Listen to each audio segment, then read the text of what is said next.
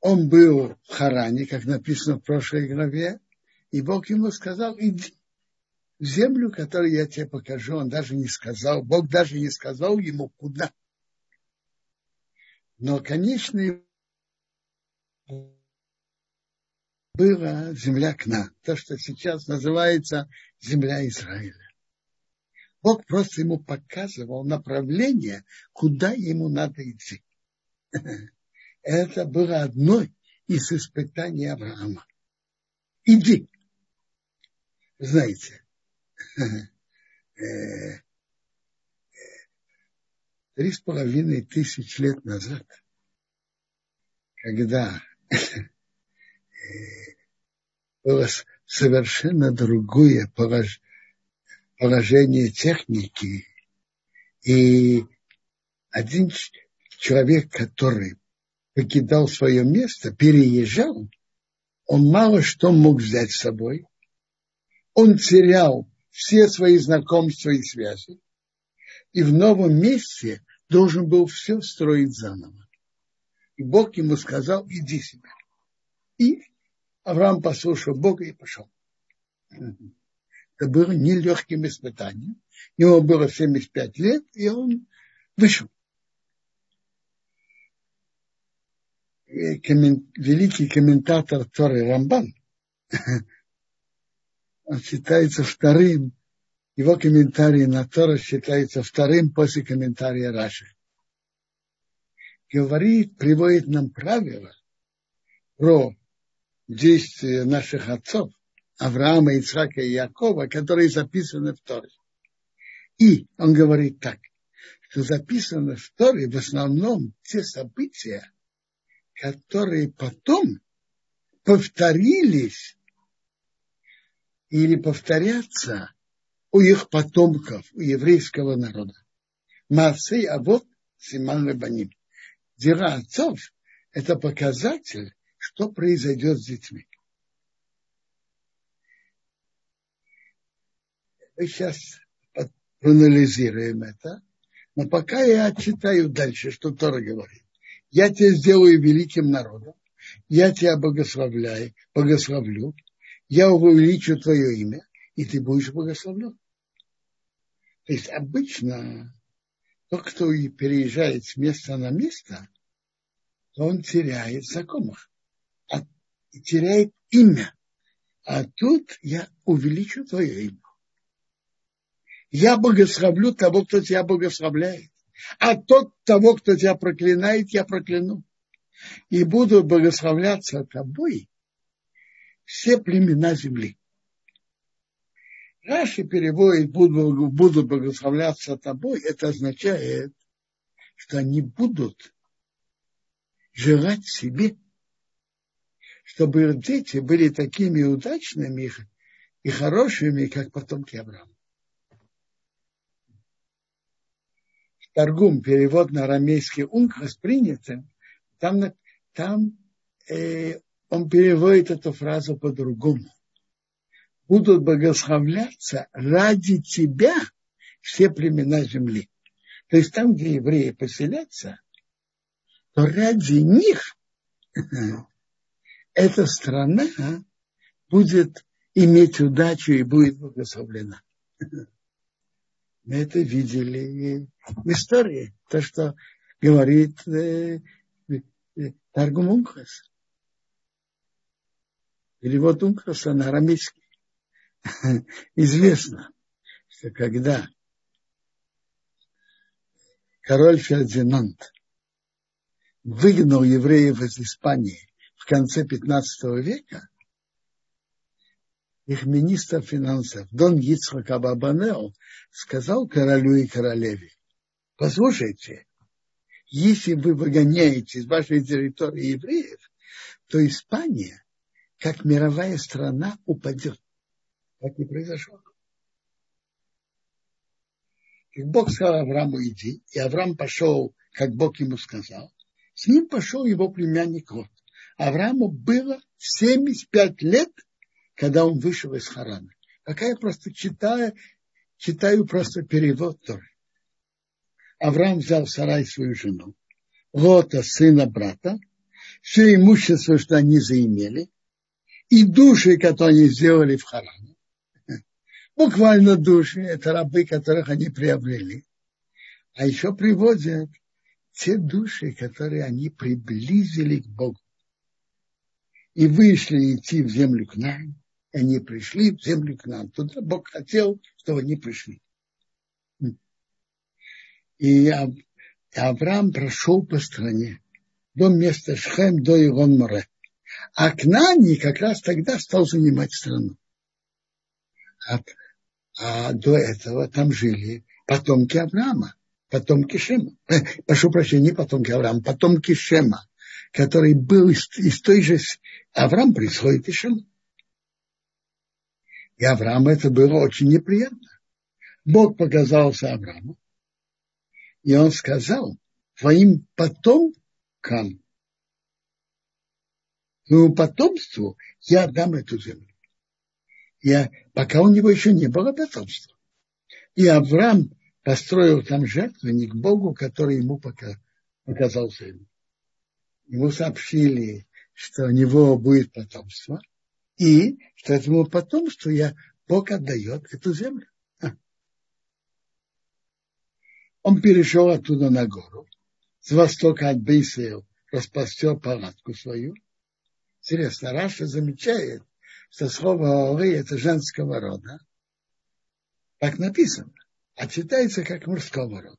Он говорит, что раньше он распостер палатку своей жены Сары, а потом свою. Бейтеу был с запада, а Айс с востока. Он построил там жертвенник Богу и вызывал именем Бога, приближал людей к служению Богу. И Авраам ехал ехал, шел и ехал на юг. Э, куда на юг? Шхем находится на севере земли Израиля. А, что находится? То же самое Бейтел. А на юге находится Иерусалим. Так Раши говорит. Он ехал в направлении к Иерусалиму. Рамбан пишет, что то, что наши отцы делали, это они своими действиями воздействовали, чтобы впоследствии так произойдет с их потомками. То, что Авраам пришел в эту землю, это как бы он, он сделал, чтобы еврейский народ ее унаследовал. И любопытно, даже более этого, что те места, куда Авраам пришел, приходил раньше, еврейский народ приходил раньше. Куда Авраам пришел позже, еврейский народ занял это позже. Например, тут написано Шхем. Шхем был из первых мест, куда евреи вошли, Бейсейлай. И интересно, что э, места, которые тут упомянуты, были ключевыми в истории еврейского народа. Шхем, Бетел, Ай. А большую часть территории Израиля евреи заняли под руководством Ешуа Бену, когда они вошли туда. Еврейский народ вошел туда. А вот Иерусалим, тоже написано, что Авраам ехал на юг, в направлении Иерусалима. Иерусалим был полностью освобожден от хананеянов только во времена, во времена Давида, 400 лет спустя. Рамбан говорит более этого, что то, что Авраам вошел сюда, он как бы ее э, он сделал своими действиями, что он жил здесь, закрепил ее за еврейским народом. И Рамбан это объясняет так, что пророчество, которое Бог велит делать, и делать пророчество, которое Бог предсказывает, и Бог велит вместе с этим пророчеством делать действия, то это действие, которое делает, влияет, чтобы то, что Бог предсказывает, определенно выполнилось. Это сила действия, которое человек делает, связанная предсказанием о будущем, что произойдет. Он приводит на это историю в книге о царях.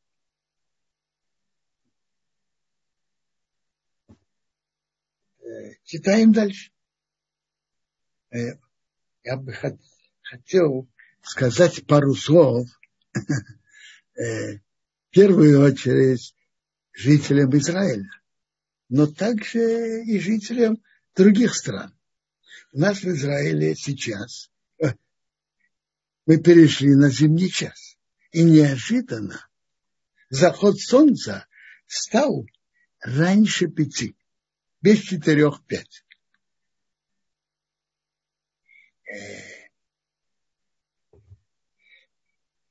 то есть заход солнца становится э, очень ранним, и поэтому надо запланировать так, что мы смогли хорошо войти в шаббат вовремя и спокойно.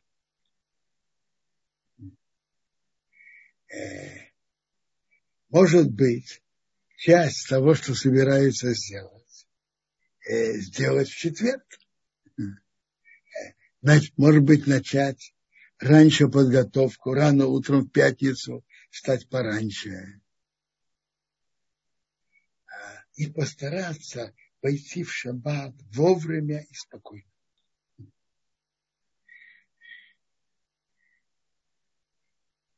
В Иерусалиме принято, что мы при, что, хаз, что хозяйки что зажигают субботние свечи за 40 минут перед заходом солнца. То есть э, наступающую пятницу они зажгут где-то 4 с четверти. А заход солнца где-то 4,55, 4,55, 56. В других местах мира есть разные обычаи. Но Мишлабрура пишет, что тот, кто может принять субботу за полчаса до дохода солнца или хотя бы за треть часа, это очень важно. Это очень важно. Человек этим расширяет субботу, увеличивает ее. И войти спокойно, уверенно.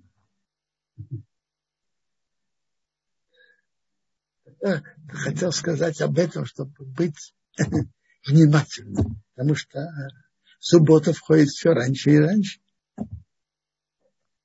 Продолжаем Хумаш. Был голод в стране. И Авраам спустился в Египет пережить, пережить там, прожить там временно, потому что был тяжелый голод в стране. И было, когда Авраам приблизился войти в Египет, он сказал своей жене Сарай, я вижу, что ты, я знаю сейчас, что ты что ты красив, жен, красивая женщина. И будет, что египтя, египтяне тебя увидят и скажут, это его жена. И они меня убьют, а тебя оставят живых на позор. Скажи, пожалуйста, ты моя сестра, чтобы мне было хорошо из-за тебя и я буду жить из-за тебя. Я стану живым.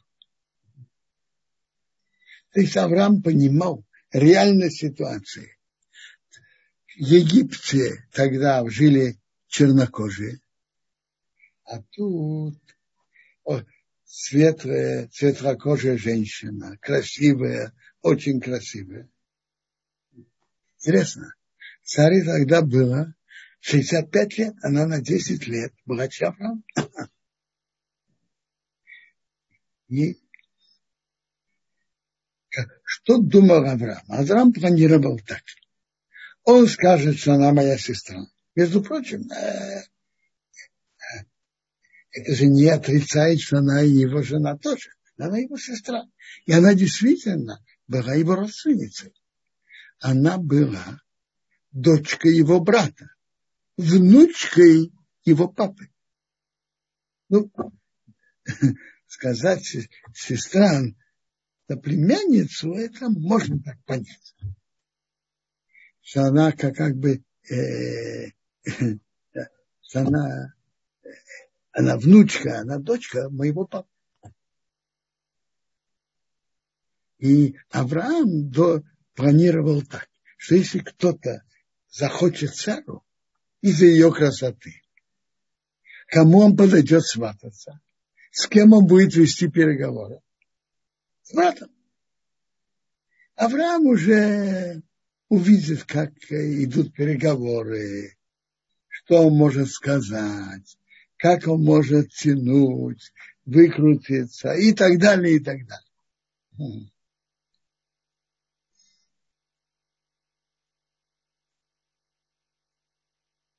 И было, когда пришел Авром в Египет, египтяне увидели женщину, что она очень красивая. Они увидели ее вельможи фараона, хвалили ее к фараону, и женщина была взята в дом фараона. Была взята, это говорит, что ее вообще никто ничего не спрашивал, ни у нее, ни у ее так называемого брата Авраама. Фараон ни у кого ничего не спрашивал, забрал. Что он сделал? Фараон. Аврому он сделал хорошо, то есть дал подарки, овец, быков, ослы, рабы, рабыни, ослицы, верблюды. Бог привел проказу на фараона большие, большие проказы и на его домашних, и за сарай жены Авраама. И он привел на него это наказание таким образом, чтобы он хорошо понял, что это из-за. Что у него не было в этом ни малейшего сомнения. Фараон позвал Авраама и сказал, что ты мне сделал? Почему ты мне не рассказал, что это твоя жена? Почему ты мне сказал, это твоя сестра? И я взял ее себе в жен, а теперь это твоя жена, бери и уходи. Почему он сказал, бери и уходи? Я фараон. Я владыка этой страны. Но обеспечить без, безопасность Сары, что она такая красивая, что никто не будет покушаться на ее красоту, даже я, фараон, не могу. Чтобы ничего плохого не произошло, бери и уходи. Я не могу гарантировать безопасность себе. Велел на него фараон людей, проводили его и жену, и все, что у него. Обратите внимание, кто на кого приходит с претензиями. А? Фараон взял Сару без разрешения. Ну, а кто кого выговаривает? Кто на кого приходит с претензиями? Фараон на Авраама. Почему ты мне не сообщил? А кто тебя просил брать? Ты должен был спрашивать. Ты должен был спрашивать, свататься, не брать без разрешения. Обратите внимание, в реальности очень часто, знаете, кто, кто на кого приходит с претензиями? Как в нашем случае фараон Авраам недостойные люди на достойных. Во-первых, они делают недостойные вещи, а потом они еще приходят с претензиями.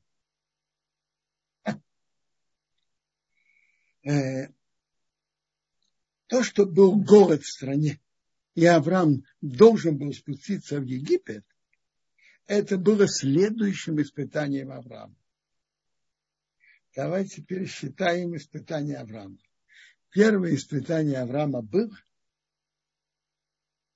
что Авраам сам пришел, родился в доме отца его идолопоклонника Тераха. И он сам пришел к вере, что есть только один Бог. Он наблюдал, анализировал природу, Кажется, это когда человек. Анализирует с чувством, желанием природу, видит удивительную сложность, удивительную гармонию, удивительное соответствие органов каждого существа в сфере его обитания. Удивительную гармонию между животным и растительным миром. Удивительную гармонию и взаимодействие между органами человека, между органами каждого живого существа. Как если один орган работает слабее, другой орган берет частично на себе его функции. И, и удивительная сложность каждого органа. Да не то, а что говорить об органе? Любая клетка.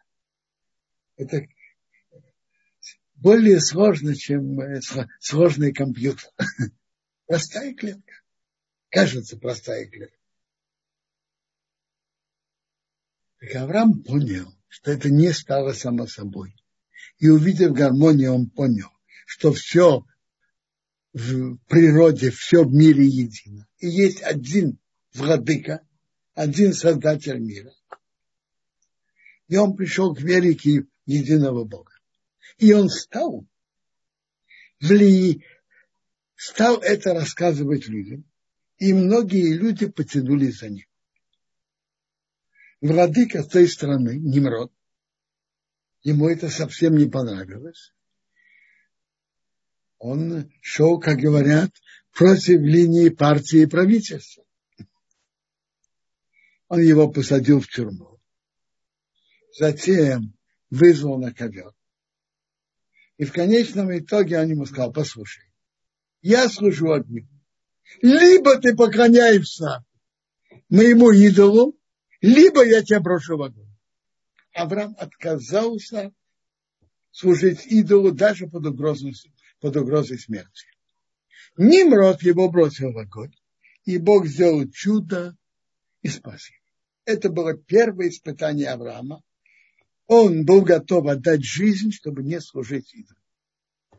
Второе испытание мы уже читали. Что Бог сказал ему в 75 лет, иди себе.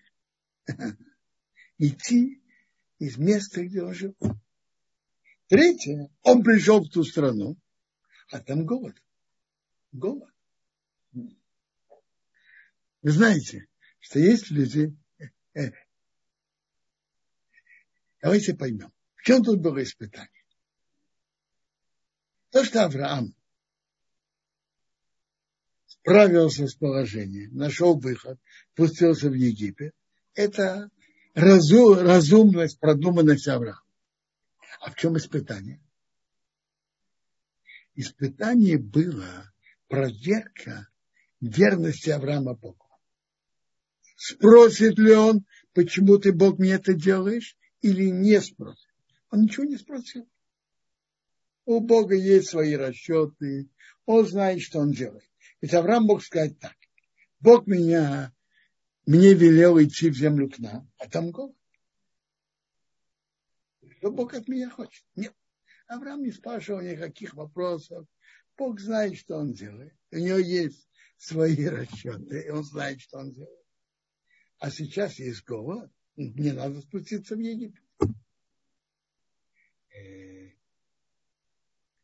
следующее испытание это было то, что фараон захватил Сару. Ну, а в чем тут было испытание? Ведь Авраам, как, как сейчас говорят, не контролировал ситуацию. В чем же испытание? А испытание было подобно прошлому, что да, та же схватили Сару, Авраам не пошел спрашивать, почему ты, Бог, мне это сделал. Не задавал вопрос. Не имел ни малейшего претензий в сердце на Бога. Можно спросить, если это так, то это же то же самое испытание, что и прошлое. Прошлое было, что он не спрашивал вопросов и на Бога и не имел претензий, так, так и когда забрали сам. Правильно? Это испытание того же типа. Но есть большая разница в уровне такого испытания. Когда человек, человеку не хватает кусок хлеба, и он не имеет претензий и не имеет вопросов на Бога, это один уровень. А когда покушается на честь его жены, это испытание совсем другого уровня. Совсем другого уровня. И это нелегкое испытание. Бог знает, что он с нами делает. Мы же не знаем его расчет. Это одно из частых испытаний у каждого из нас. Рассказывает, э, хасиды рассказывают такую красивую хасидскую историю. Жил был один хасид, который жил а, очень долгие годы. И обычно таких людей спрашивают. Уже в Талмуде приводится подобное, тех, тех, кто жили долгие годы, их спрашивали, скажи, за заслугу чего Бог тебя одарил долгими годами? Заслугу чего?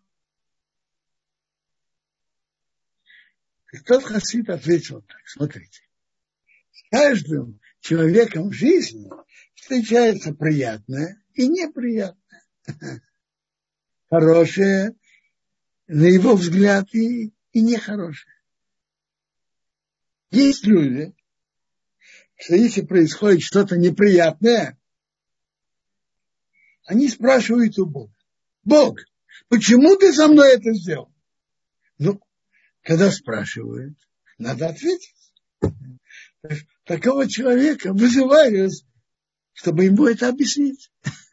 А я пока не спрашиваю. Поэтому я остаюсь здесь, в этом мире. Я никогда таких вопросов не спрашивал. Я остаюсь в этом мире.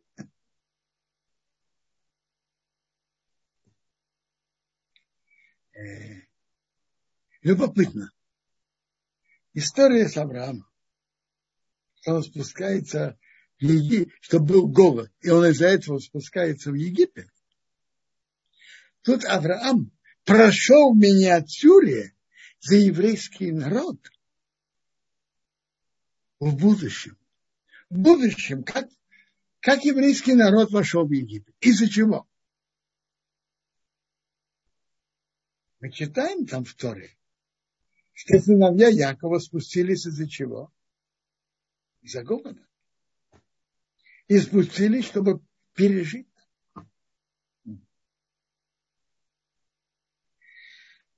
То есть еврейский народ спустился из-за голода. Точно так же, как Авраам.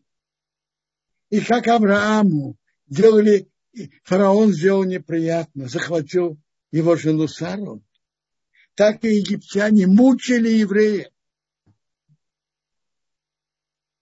И как фараон получил свое наказание, так и тот фараон, который был во время выхода евреев из Египта получил свое наказание, он и египтяне.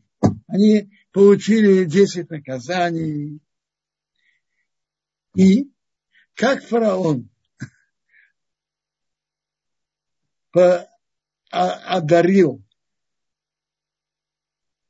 Авраама подарками, так и египтяне подарили евреям, евреям разные подарки из серебра и золота, когда они вышли из Египта. Очень, очень интересно, что то, что было Авраама, повторилось в его потомстве.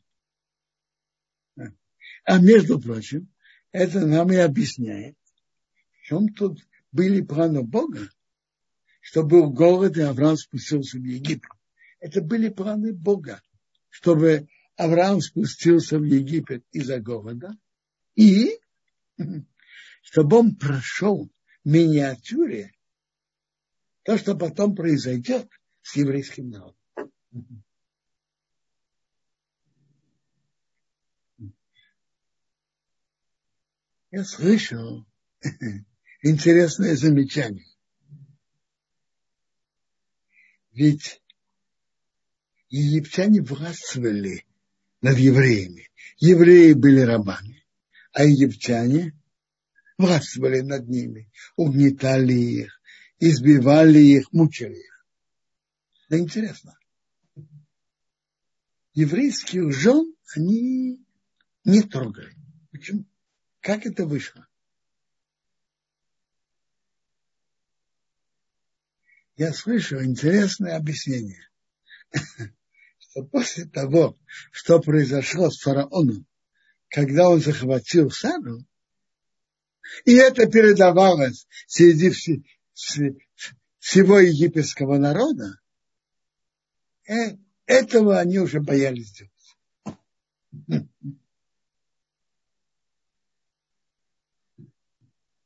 И поэтому египтяне мучили евреев, угнетали, заставляли тяжело работать, но еврейских жен они боялись трогать.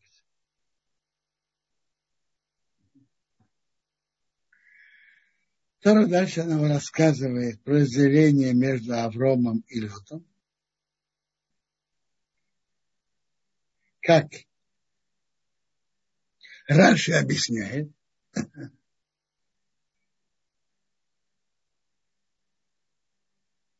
что Авраам был очень осторожен, чтобы ни у кого, ни, никого не грабить. Ни он и ни его скот, кто не грабил имущество другого, насаждение другого. А потом Келота посылали свой скот, и они ели с полей других. А пастухи Авраама им этого не делали. И они сделали замечание пастухам Лота. Почему вы так делаете? Это же грабеж. И стал спор между пастухами Авраама и пастухами Лота. И это некрасиво. Там есть знание и призы. И присутствие их, если есть спор между Авраамом и Лотом, это производит неприятное впечатление. Все говорят, говорят, что Авраам, он принимает гостей, он очень добрый, смотри. А вот у его с племянником нехорошие отношения. Между прочим, что отвечали пастухи Лота? Послушайте, говорит. Бог обещал Аврааму эту страну. Да. Авраама есть дети? Нет. Кто будет его наследовать? Ну, его племянник. А раз так, это наш. Но это неверно. Пока к нам не призе там находились. Пока это еще не стал Авраам. Между прочим, мы увидим, что Авраама потом Бог послал его потомство, у него есть дети, и никакой род у него не будет наследовать. Но в любом случае, э, пока к нам не тут живут. Еще не стало имуществом Авраама. Так интересно, что Авраам сделал? Авраам сказал так. Пока это только спор между пастухами, то давайте мы разделимся. Отделимся. Чтобы спор между нами не расширился. Лучше жить отдельно и без спора, чем жить вместе и постоянный спор. Отделись, куда ты хочешь, а я буду в другом месте. И вот выбрал, куда он захотел. И Авраам жил, и, и они так разошлись. Тора нам рассказывает интересно они разошлись один от другого. Авраам сидел в земле к нам. А вот где он поселился. Ему понравилась долина Ярдына. Прекрасно поливается. И там все прекрасно росло. Но там кто там жил? Это были люди, да, э, это, это Сдом. Сдом там жил. Обратите внимание, как они разделились. Авраам сидел в земле Кна, где духовно можно больше приблизиться к Богу.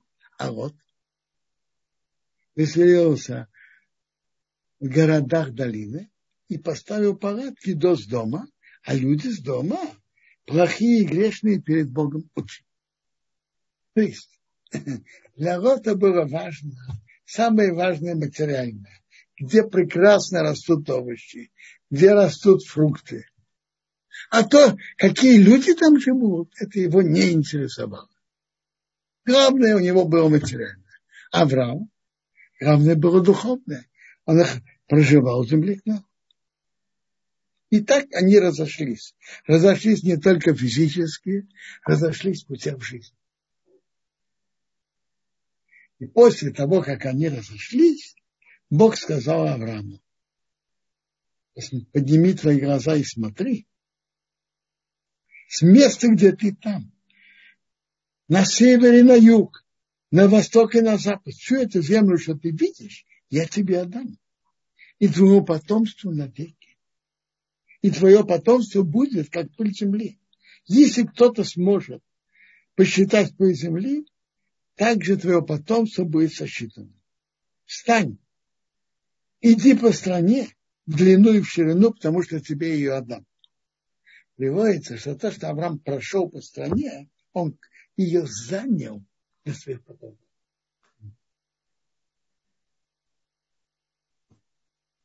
Тора нам дальше рассказывает про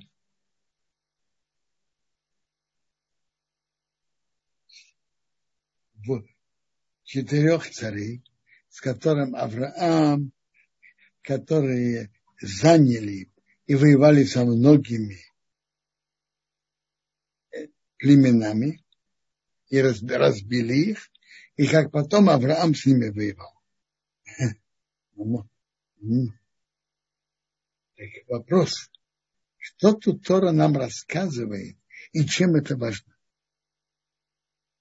Рамбан говорит на это тоже, говорит на это очень интересный комментарий. Он говорит, что это тоже по линии то, что наши отцы делали, это показывает, что будет с детьми. Даниил в пророческих снах видел четыре царства, которые будут властвовать над еврейским народом. Во-первых, это Вавилон. Затем Персия и Мидия, второе царство. Третье – это Греция. И четвертое – это царство Эдом.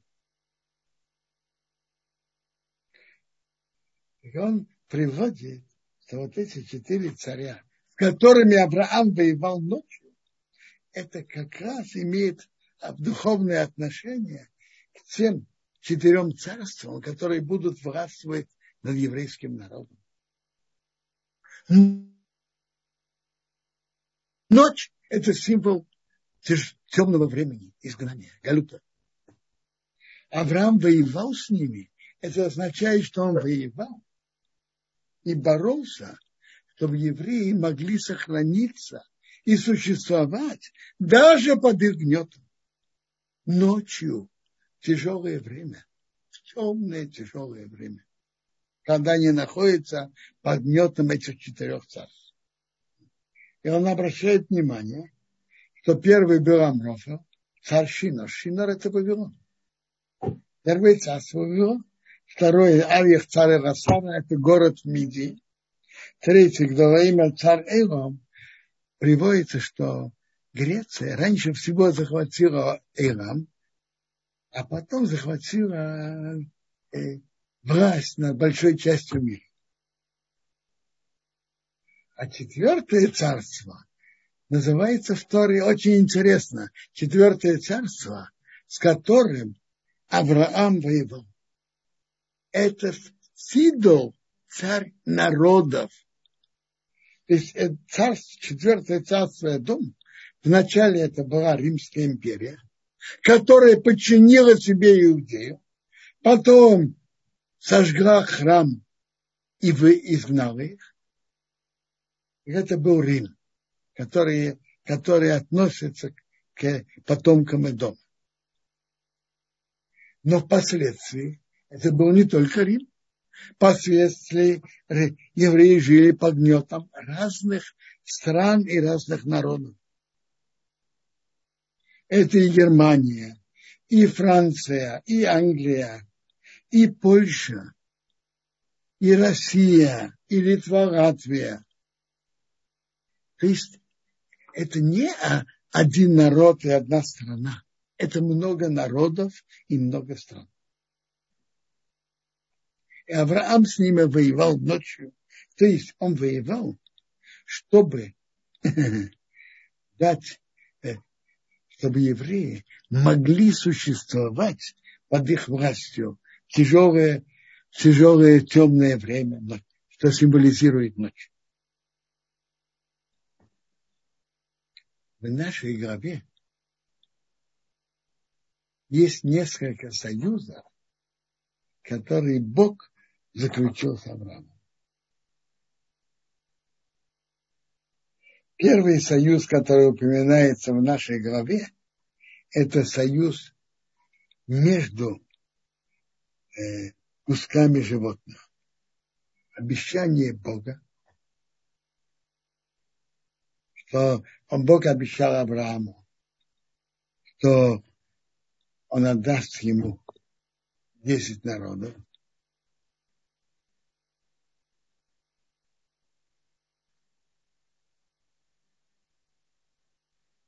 И, и он обещал ему, что он отдаст ему святую землю. А вообще, что означает союз между кусками? Какой, какой тут символ? В книге Сейфера и Карим говорит очень интересное объяснение на это.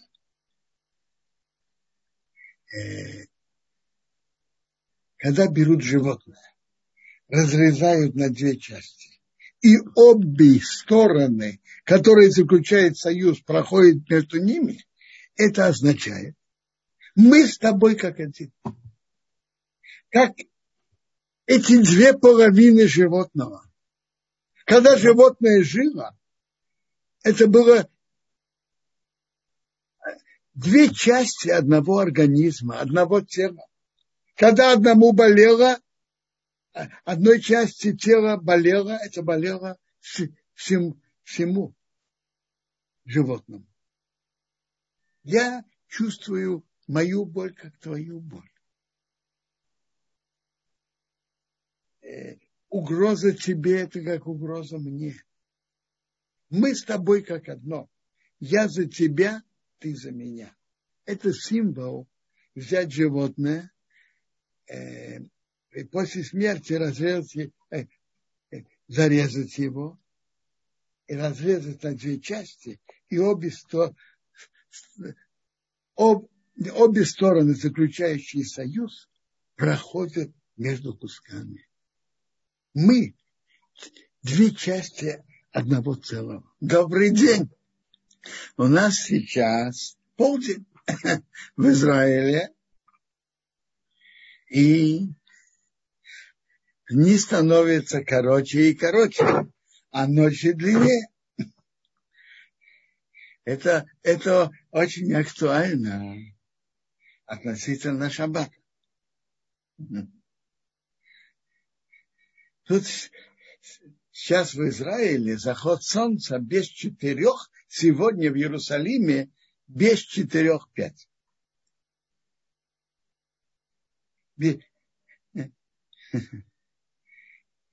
И надо просто приспособиться к этому и стараться принять шаббат вовремя. Мы находимся в главе Лехаха, а глава она широкая. В нашей главе есть союзы Бога с Авраамом.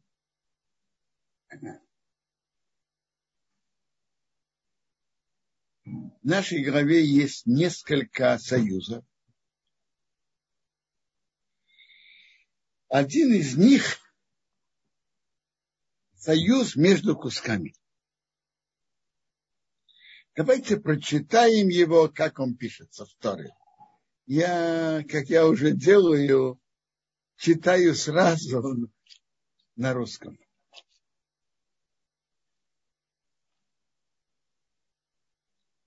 После этих событий, это 15 глава, после этих событий было слово Бога к Аврааму, то есть после этой войны, которой Авраам воевал с четырьмя царями, было слово Бога к Аврааму видение, говоря, в пророческом видении.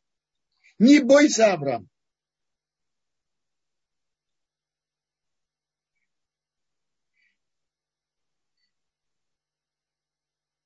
Не бойся. Я твоя защита. Твоя плата очень велика. Авраам боялся, что может быть тем, что, в том, что он воевал с четырьмя царями, с небольшой своей группой, все его заслуги, которые уже были, уже засчитались в то, в, чу, в то добро и чудо, что Бог сделал с ними, что Он их победил. А теперь у него, как говорится, в духовном плане счет в небесном банке стоит на нуле. Уже все это засчитано за чудеса и за добро победили. Так Бог ему сказал, не бойся, твоя плата очень велика.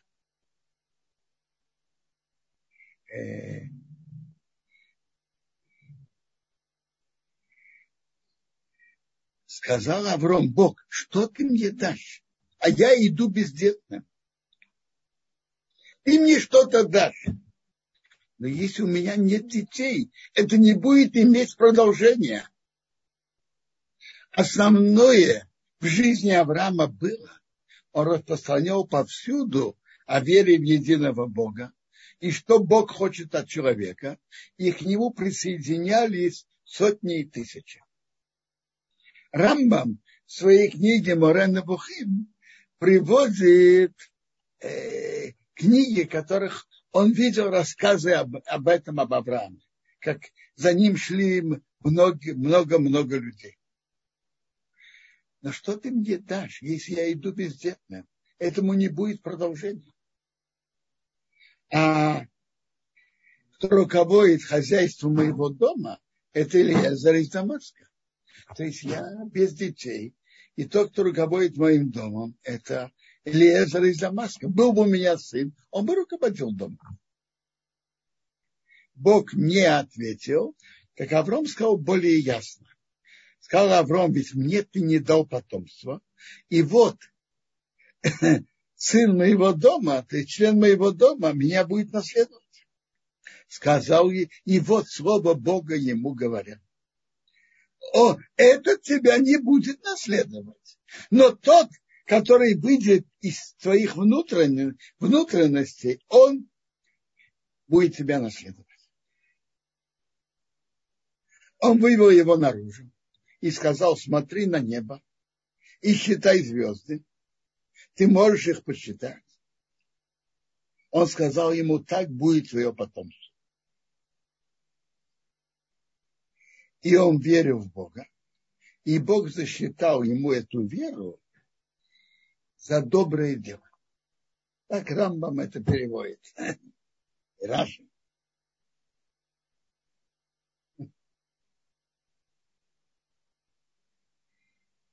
Рамбан переводит эту фразу по-другому. Он верил в Бога, и он засчитал, что то, что Бог делает с ним добро, это, как говорит, бесплатное добро. Не то, что ему полагается от Бога, но Бог делает ему бесплатное добро. Еще раз. Параши и Рамбаму. То, что Авраам верил в Бога, Бог сочетал ему это за благое, доброе дело. А по Рамбану Авраам верил в Бога, и Авраам засчитал то, что Бог ему делает, это как бесплатное добро. Не то, что ему что-то полагается от Бога. Сказал он ему, я Бог, который вывел тебя из Ур-Казди. Дать тебе эту землю наследовать. Как пишут Мидрашим, что теперь Ур можно перевести как место, а можно перевести как огонь. Как Медрашим приводит, что Немрод заставлял, Авра, за, э, заставлял Авраама, чтобы он служил его идолам. Ему мешало, что Авраам влиял на жителей э, э, его страны и объяснял им и распространял веру в единого Бога. А это было, как говорят, против линии партии и правительства. И Немрод его шел за э, сказал ему, вызвал к себе, посадил в тюрьму, потом вызвал для разговора и сказал, послушай, либо ты поклоняешься моему идолу, либо огню, либо я тебя бросаю в огонь.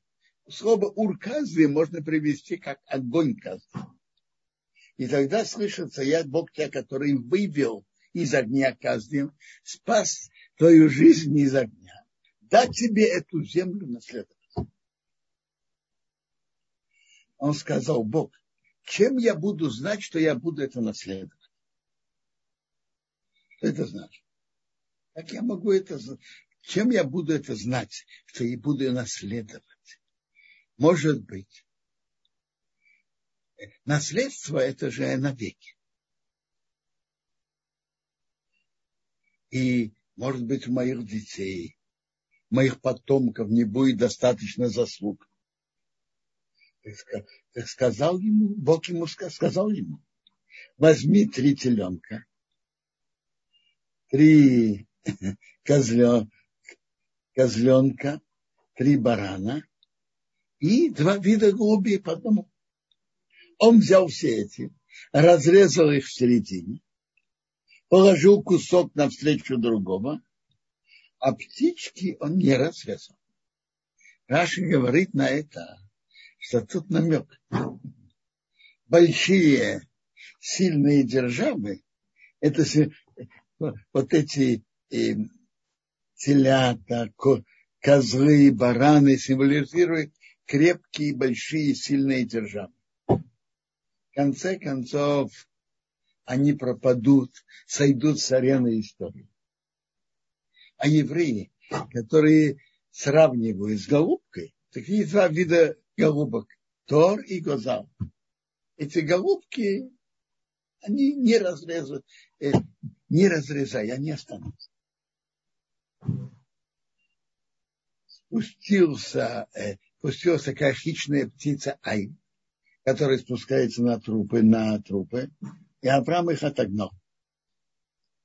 И вот тут написано так. Было солнце к заходу, и дремота упала на Авраама. И вот страх, темнота большая падает на него. Тут четыре выражения. Страх, темнота большая падает на него. И Кид Рабелесар говорит, что ему показали царства, которые будут властвовать над евреями и будут их мучить и угнетать. Это, и это то, что ему показали, страх, темнота большая падает на него. Четыре выражения, это четыре царства. То есть я тебе обещаю дать эту землю, но при этом я тебе говорю, что будет времена, когда евреи будут в изгнании. Будет, будут времена, когда евреи будут под гнетом других стран. Не то, что я говорю, что постоянно евреи будут в этой земле. И, а потом, это он говорил по четыре царства, которые будут в будущем. А теперь то, что будет тоже в будущем, но в ближайшем будущем, то будет в далеком будущем. А в ближайшем будущем будет, сказал Аврому, знать, что ты знал, что пришельцем будет твое потомство. в земле не ихней. И будут их заставлять работать. И будут их мучить. И все вместе будет 400 лет. Это египетское рабство.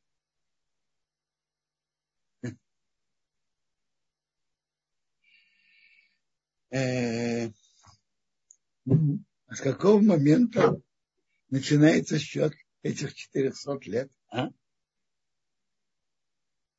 Написано так. Пришельцам будет твое потомство, будут их заставлять работать и будут их мучить. И на 400 лет. К чему это относится? Пришельцам будете в стране не своей, к этому 400 лет.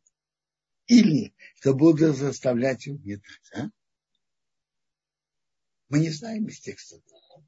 Но то, что потом было, с момента, что они были пришельцем в земле не своей. То есть даже не только в Египте. В Египте еврейский народ был только 210 лет. А то, что он был пришельцем, твое потомство, это считается с момента рождения сына Авраама Ицхака. Он был пришельцем не в своей стране. Он был не хозяином страны, а пришельцем. С этого момента 400 лет. Интересно.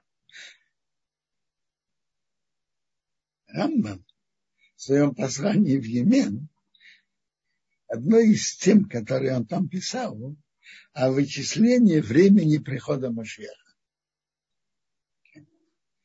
И Рамбам пишет там так. У нас даже и дат нет с момента разрушения второго храма, когда придет Машех в Даниэле, в его видениях есть какие-то цифры. А что это за цифры? С какого момента? Мы не знаем. Ведь у еврейского народа в Египте было больше информации. Там было написано 400 лет. И тоже было неизвестно, с какого момента считать эти 400 лет. А у нас, когда у нас даже нет э, каких, э, как, какого-то счета лет, вообще нет. Мы можем знать, когда это будет. Это то, что Рамбам пишет в своем послании. И много другого, что он там пишет. И эти 400 лет с момента, что они были пришельцы в земле не своей, с момента рождения Яцука. И также тот народ, который будет его угнетать, я буду судить. А потом они выйдут с большим имуществом. То есть народ, который будет их угнетать. Тут речь идет про египтян, но то же самое и про всех других, которые мучили и угнетали евреев. Они будут наказаны.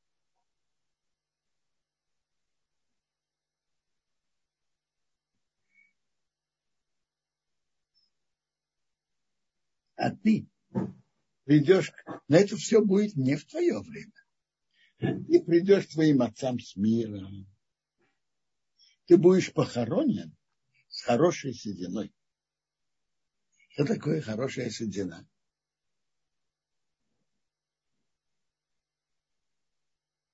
А? Ты придешь к своим отцам, Раша говорит, что его отец Терах пришел к вере к единого, единого Бога в конце жизни. Ты будешь похоронен с хорошей сединой, что Ишмаил сделает чего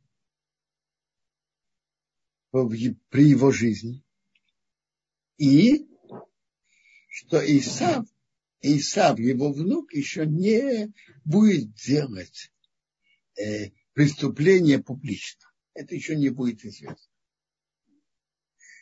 Между прочим, как Раши пишет, наши мудрецы пишут, из-за этой доброй седины, что Бог обещал Аврааму, потерял пять лет.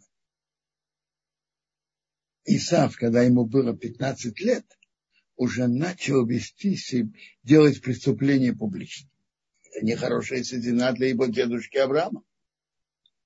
как Бог убрал Авраама до этого. Кто-то, если кто-то спросит, а сделай так, чтобы Исав не вел себя так. И, а, как правило, Бог может все. Но, как правило, Бог не вмешивается в выбор человека. Выбор Исава Бог тоже не вмешивался.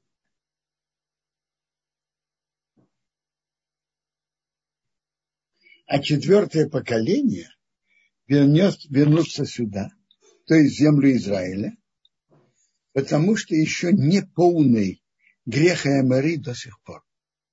Их, чтобы выгнать народ своей земли, наказать его, у него должна наполниться чаша их грехов. А их чаша грехов еще не наполнилась. Скажите, а почему вдруг, когда Бог заключает союз с Авраамом, он ему сообщает про угнетение евреев в будущем под гнетом четырех царств, про э, египетское изгнание. Почему Бог это ему сообщает? А? Очень просто. Бог ему обещает страну и заключает с ним союз. Он говорит ему, но чтобы ты знал, что будут и такие-то, такие-то неприятности. Я с тобой заключаю союз, обещаю тебе страну навеки, но чтобы ты знал, что это тоже будет.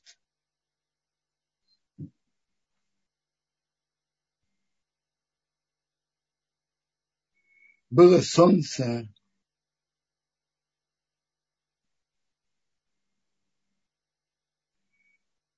зашло, и темнота была.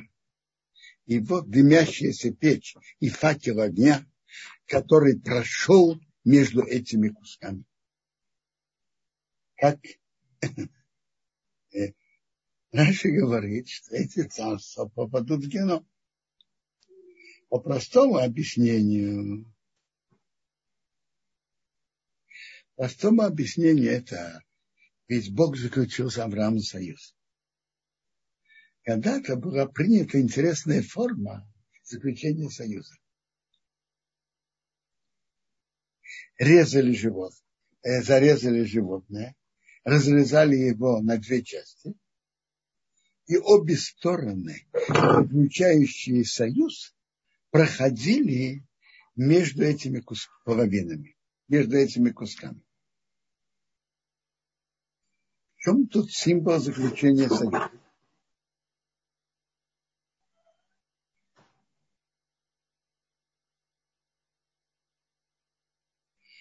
книге Сейфара и Карим я увидел очень интересный комментарий.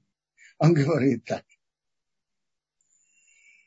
Э, чем, что значит заключение союза?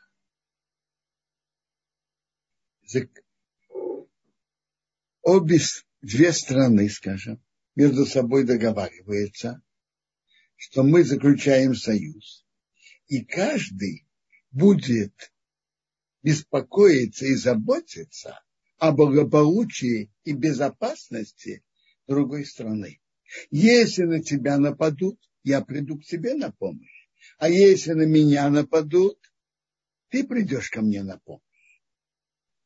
Так символ тут такой. Обе э, две части одного животного при жизни они же были как одно. Это было одно животное. И каждая часть чувствовала боль другой части, как свою боль. Это ее боль.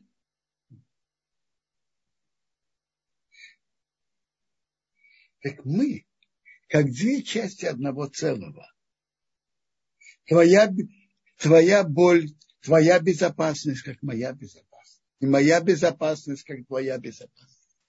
Мы как один каждому важно благополучие другой страны. И это был символ, что раз, разрезали животное на две части и проходили между ними. как, э, как представитель Бога была, прошла дымящаяся печь. Наверное, Авраам тоже прошел. В тот день Бог заключил с Авраамом союз, говоря, твоему потомству я отдал эту землю от реки Египетской до великой реки на реки Ефрат. Это Кейник, Низи и Кадмони, Хити, Призи и Рафоим, и Амор, и Кнани, Гергоши и Ивус. Тут упоминается 10 племен. Это все из, потом, из детей Ханаана. Племена хананские. Интересно, что, что в будущем еврейский народ занял только землю семи стран. Кеник, Низик, Адмени еврейский народ никогда не, не занял. А кто там жил? Там жил Эдом и Моав и Амон. Эдом там жил, он же все-таки был внуком Авраама. А Моав и Амон – это потомки Лота, потомки Лота, который шел с Авраамом. Он был его племянник. Медрашим говорят, что в будущем еврейский народ займет эти территории тоже. Кини, книзи и кадмыни. Пока, пока, пока еврейский народ это не занял.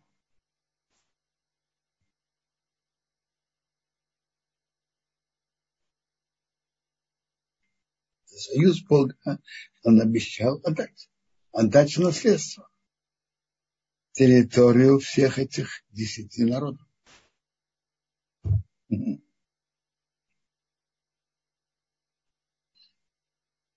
Тора рассказывает нам дальше про что было, что пока Сарай не родила ему, не родила Аврааму, а у нее была египетская рабыня, ее звали Агар, и Сарай сказала Аврааму, вот я не могу, меня задержал Бог от рождения, так приходи к моей рабыне, может быть, я буду построен от нее. Значит, я буду построен от него, от нее. Само то,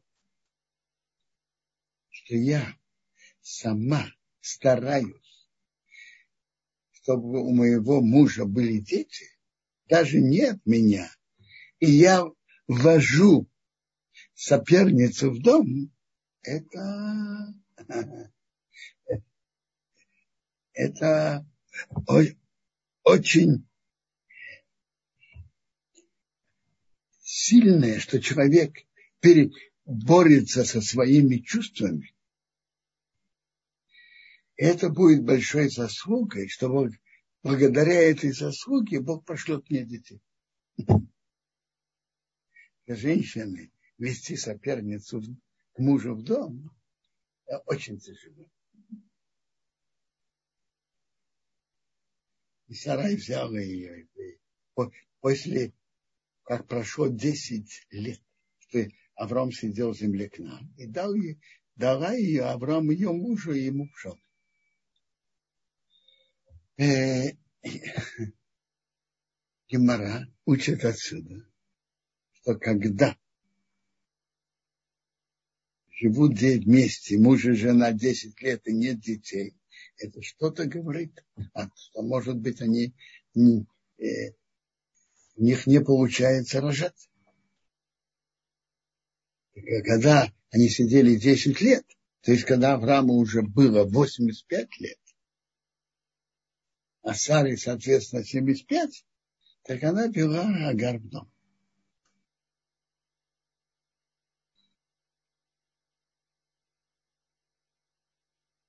Я быстро прочитаю.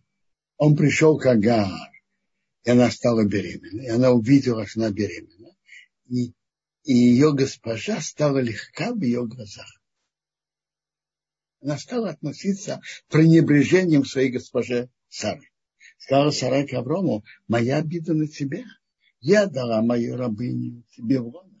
И она увидела, что она беременна, и я стала легко в ее глазах, чтобы Бог рассудил между мной и тобой. Так Сара сказал Аврааму. Интересно, что в Талмуде Бабакаме Емара говорит, чтобы человек так никогда не говорил другому. Что Бог рассудил между нами, когда он имеет претензии. Не передавать суд Богу. Да, это, это опасно. Талмуд говорит на это, что когда Сара сказала это Аврааму, то умер раньше. Сара умерла раньше. Талмуд выражается так, кто передает суд к Богу на другого еврея, то его наказывают раньше.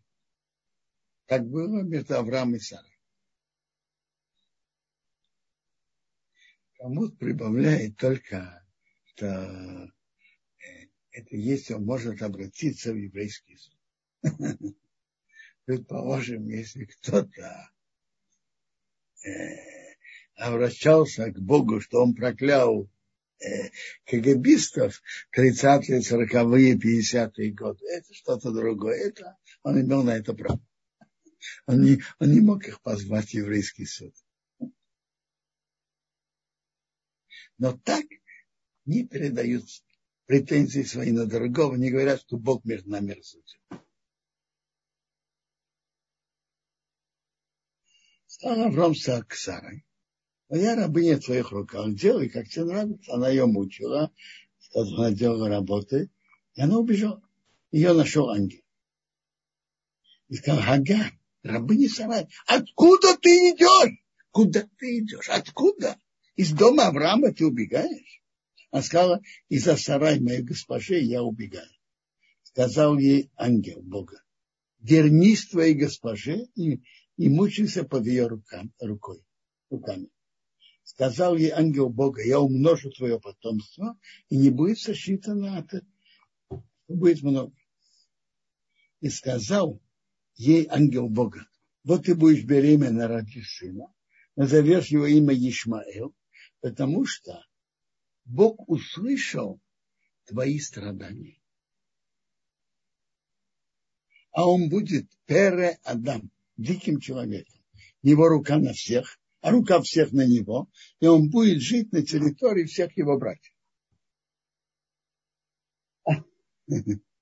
Предсказание еще до рождения его, что он будет Пере Адам. Что такое Пере?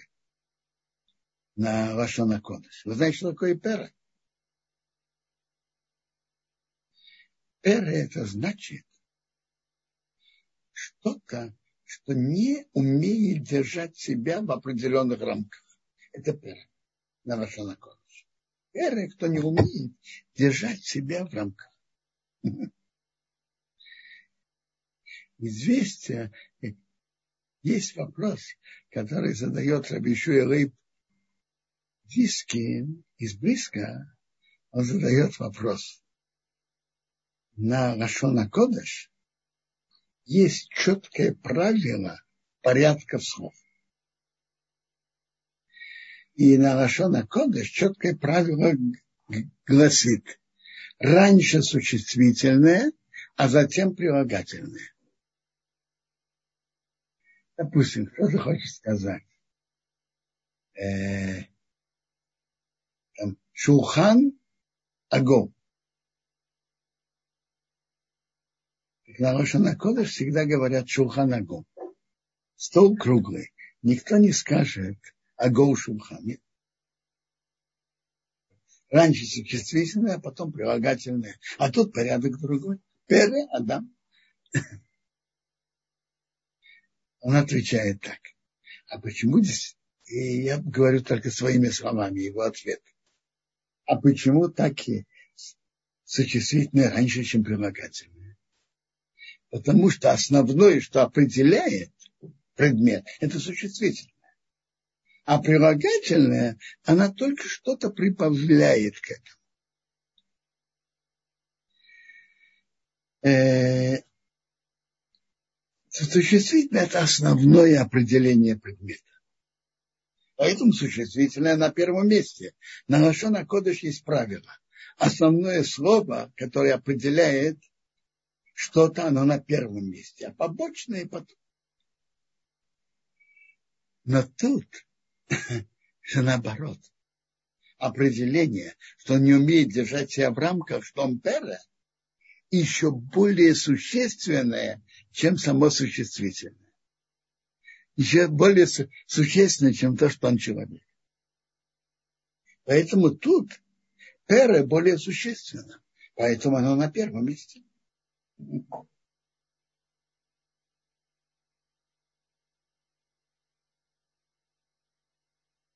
Дальше написано, как Агар родила сына.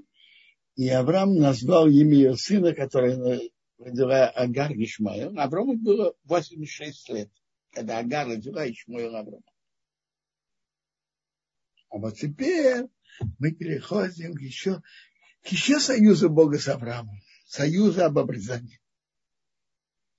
Авраама было 99 но Бог показался к Аврааму и сказал ему, я Бог всемогущий, иди передо мной и будь полноценным. И я дам мой союз между мной и тобой. И я тебя размножу очень-очень. Авраам упал на свое лицо. И Бог с ним говорил, говоря так. Вот мой союз с тобой, и ты будешь отцом массы народа.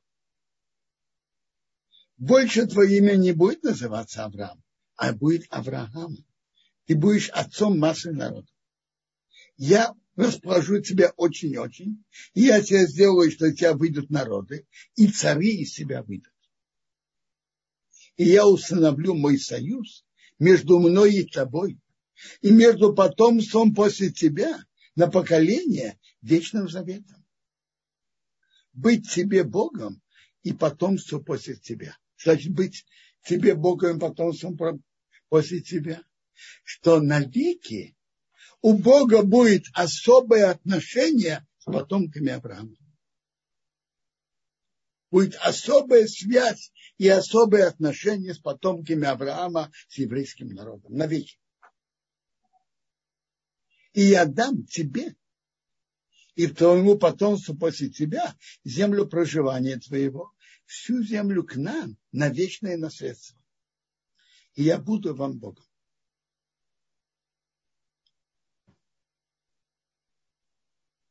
Это то, что Бог обещает Аврааму. А теперь что он, он говорит, что Авраам обязан делать.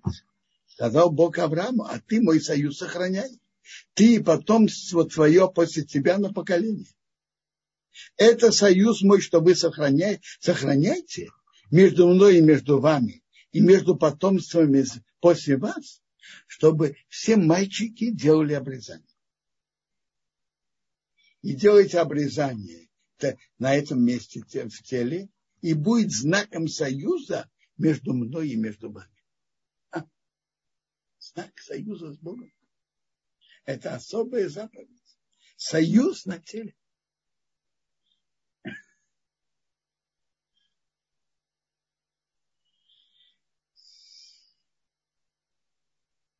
Восемь дней будет обрезан каждый мальчик на поколение рожденные дома, купленные за деньги, то есть рабы даже от чужих, которые не твоего потомства. И будет обрезан, будет обрезан, рожденный в твоем доме и купленный за деньги. И мой союз будет на вашем теле вечным заветом. Союз на теле. Интересно. Э,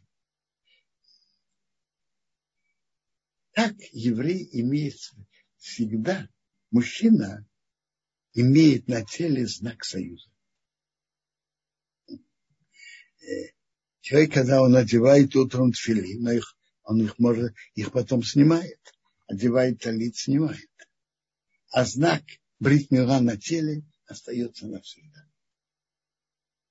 И тут написано, что с этим знаком, с, этим, с этой заповедью, с этим знаком на теле прямо связано обещание земли Израиля. Интересно. Есть большой процент евреев, которые живут в Израиле, и которые, к сожалению, пока еще не соблюдают заповедь. Но интересно, обрезание делают все. Видимо, это, это, и есть, это и заслуг, почему, что мы тут живем в стране. А, ну, тут мы видим прямую связь между союзом обрезания и правом на землю Израиля. А необрезанный мальчик, который не обрежет свое, это место на теле, будет отрезана та душа от ее народа. Мой союз он нарушил. То есть это нарушение, это карет. Карет из строгих наказаний. Душа отрезается от своего источника. И э, немного, за немного действий полагается такое строгое духовное наказание. А за бездействие, не делание, это только два. Кто не принес пасхальную жатву, когда можно и надо было приносить, и тот, кто не делает обрезание. Вот теперь идет обещание Бога рождения Ицхака. Сказал Бог Аврааму, Сарай, твоя жена, не называй имя Сарай, она Сара. Она не только твой, вельможница для тебя, для всех. Я ее благословлю и дам ей от нее тебе сына. Я благословлю, и он станет народами. Цари народов от нее будут. Авраам упал на свое лицо и радовался, сказал в сердце. Сто лет рождают, а Сара в 90 лет родит. И тут Авраам сказал Богу, Ишмаил, пусть Ишмаил будет жить перед тобой. Непонятно, почему вдруг Авраам обращается к Богу про Ишмаила. Бог ему говорит, что у него родится сын. Надо сказать Богу спасибо, что он вдруг вспоминает про Ишмаила. А? Очень просто. Авраам знал пути Бога. Он же сам удивился. Сто лет рождают. Сара в 90 лет рождает. Это великое чудо. Чудеса Бог делает, когда есть в этом необходимость. Не просто так. А у него же ведь есть сын, Ишмаил. То есть в том, что Бог пошлет ему сына, ему сто лет, царь в 90. Тут это говорит о том, что Ишмаил недостаточен, с ним что-то неладно. Поэтому он обращается к Богу. Пусть Ишмаил живет и не умрет. И перед тобой, чтобы он имел связь с тобой. Бог ему отвечает, сказал Бог, действительно, Сара, твоя жена, родит тебе сына назовешь его имя Ицхак, и я остановлю мой союз с ним на вечный союз потомству после него. А про Ишмаила я, я слушаю тебя. Вот я его благословил, расплодил его, размножил его очень-очень. Двенадцать князей он родит, и я его сделаю великим народом. То есть количественно он будет великим народом. Ты просишь меня за Ишмаила, я служу тебя. А мой союз я установлю с Исхоком, который родит себя, тебе, Сара, к этому времени в следующем году. То есть тут, тут Бог сказал ему, что союз, продолжение союза Бога с Авраамом будет с Исхоком. Про Ишмаила ты меня просил, и я его благословлю, расплодил, размножил очень-очень. Ну, скажите, обещание Бога Аврааму, что он расплодит потомков Ишмаила, выполнилось, а? Скажите. Я думаю, что да. Выполнилось. Но я хотел бы зачитать интересный кусочек из Зоана, насчет отношений между, э, насчет потомков Ишмаила. В Зоар, в главе Ваира, пишет, написано так. Там Зоар ведь написано на арамейском. А я прочитаю вам в переводе. Авраам обратился к Богу, пусть Ишмаэл живет перед тобой. Репхия стонал и плакал. Написано, Сарай была бездетной, не было детей. Ой, ой на то время. Шагар родила Ишмаила.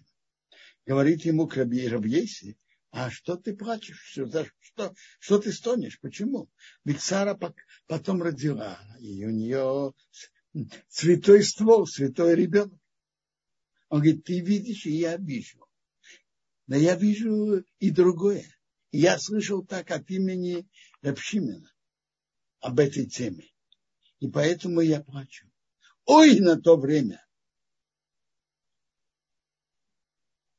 Из-за того, что Сара была бездетной, так Сара сказала Аврому, приходи к моей службе рабыне. И у нее стало время занять место своей госпожи Сары. У нее был, родился сын Авраама. И Авраам просил Бога, пусть Ишмаил живет перед тобой. И хотя Бог ему предсказывал про Исхака, Авраам имел чувство к Ишмаилу. Пока Бог ему сказал про Ишмаила, я тебя слышу. То есть просьба Авраама тоже имела свою роль. Авраам просил Бога за Ишмаила. А потом он был обрезан, он вошел в союз с Богом еще до того, как родился Ицхак. И, смотрите, 400 лет ангел Ишмаила стоит перед Богом и просит. Кто делает, он обращается с требованием. Тот, кто делает обрезание, имеет долю в твоем имени. Он говорит, Бог ему говорит, да. Говорит, а Ишмаил? Он сделал обрезание. Почему он не имеет долю у тебя, как Ицхак? Бог ему отвечает, что Ишмаила есть два недостатка. Во-первых, Ицхак был обрезан как, как надо, а он не так. Вы знаете, что есть в обрезании две части. Одна – снять толстую кожу, это называется мила, а вторая – тонкую кожу суприя. А потомки Ишмаила делают только первую часть, это раз. Это неполноценно. И во-вторых, евреи стараются делать быстрее, на восьмой день, они ждут долгое время. Он говорит, все-таки, так как он делает обрезание, у него не будет какой-то хорошей платы за это. Ой, на то время, что родился Ишмоил и было, сделал обрезание. Что Бог сделал? Бог отдалил Ишмаила от близкости, близости с Богом Верховной, но дал ему место внизу, Святой Земле, за это их обрезание. И потомки Ишмаила будут, вра, будут занимать и жить в Святой Земле, когда она пустая от всех долгое время. Точно так же, как их обрезание пустое и они будут воздерживать и мешать евреям вернуться в их страну. Пока закончится эта заслуга потомков Ишмаила. Очень интересное место в Зоре. То есть тут мы видим, что основной поединок между еврейским народом и потомком Ишмаила о власти в Святой Земле не в танках и ракетах, не в самолетах. Основное – духовные права, заслуги. Потомки Ишмаила требуют эти заслуги обрезания у еврейского народа. Есть и заслуги обрезания, и другие заслуги. Борьба заслуг.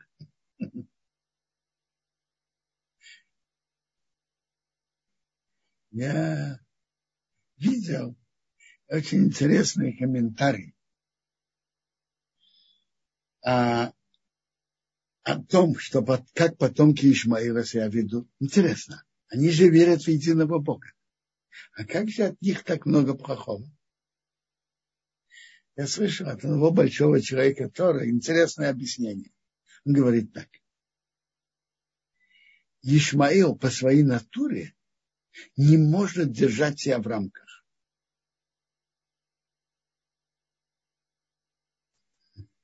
И что получается? Они верят в единого Бога.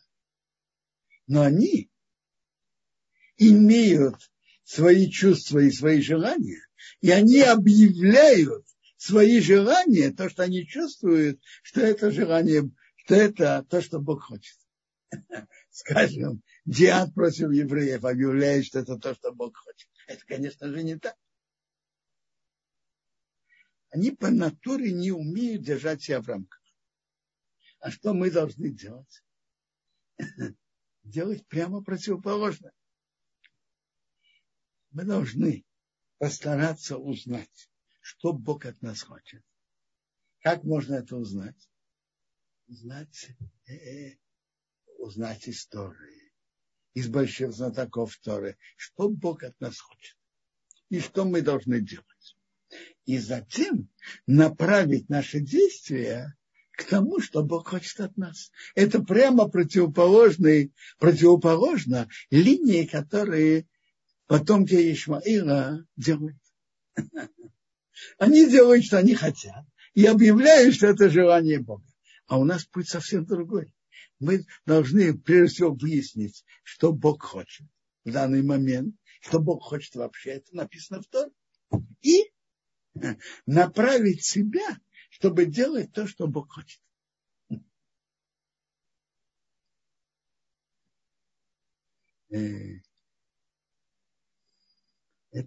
То есть основной поединок между еврейским народом и потомками Ишмаила, арабами, это духовный сосуд. Это основное. Я совсем не говорю, что не надо делать естественным путем, путями, делать то, что надо. Я это совсем не имел в виду. Но основной поединок – это духовный. Если кто-то хочет задать вопросы, пожалуйста. А, спасибо большое, Рубинсон. Есть вопрос э, от нашего слушателя, правда, нет, не подписался, э, как зовут. Какая разница между звездами и прахом, упомянутыми в обещании Аврааму, и зачем понадобилось говорить и то, и другое? Ничего не понял. Какие звезды? А, а, обещание Бога Аврааму, что они будут многочисленные. Это вопрос, правильно? По-видимому, как прах земли, как звезды. А я, а я прибавлю. В следующей главе есть еще и третье сравнение. Как песок у берегу моря. Третье обещание, многочисленное, как песок у берегу моря. Э, в комментарии на Тору Клияка говорит так. Понятно, что все эти три сравнения Бог обещал евреям, что Аврааму, что у него будет многочисленное потомство еврейское. Что евреи будут многочисленны. И есть три сравнения, как звезды на небе, как э, пыль земли и как прах земли, и, а в следующей главе есть и как песок у берега моря. Смотрите, разница между ними не количественная, а качественная. Какое отношение других народов будет к еврейскому народу? Были эпохи, когда евреи были как звезды на небе. Они светили, были недосягаемы.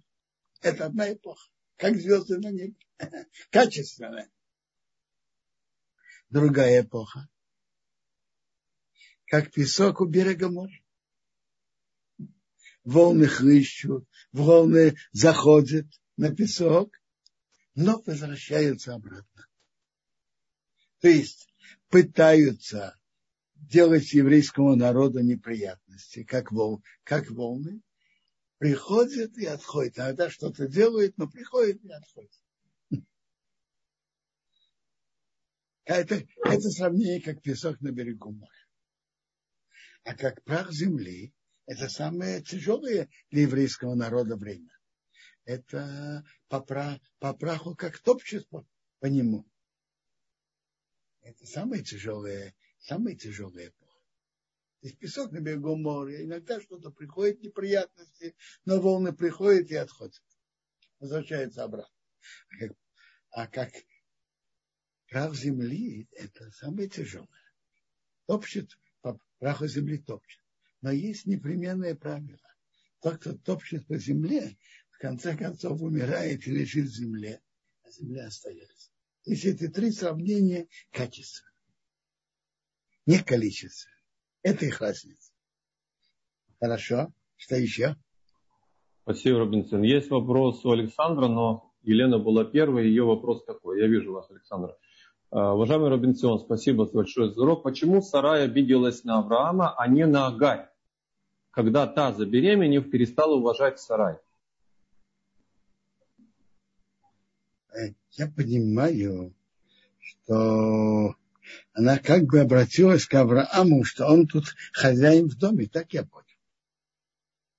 То есть э, она стала уже в каком-то положении. И вопрос был, э, может ли она ей что-то делать? Нет. Ведь Авраам был хозяином в доме. И поэтому она спросила, она обратилась к Аврааму. Так я это понимаю.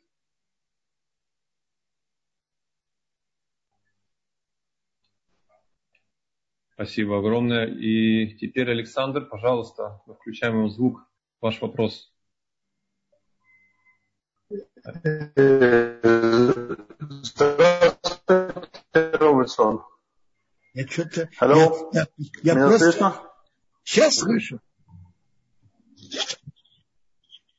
Да. Э, у меня такой вопрос. Э, откуда мы истории знаем, что арабы и мусульмане, они э, потомки Ишмаэля? С какого текста мы это понимаем? Я вам скажу, из текста Торы, я не знаю, но я думаю, что это многовековая традиция реальности, откуда происходят народы. Смотрите, мусульмане это что-то более общее и там самые разные народы приняли мусульманство, в том числе и в Индонезии и Пакистане, например, и узбеки, и казахи. Но арабы по традиции, они потомки Ишмаила.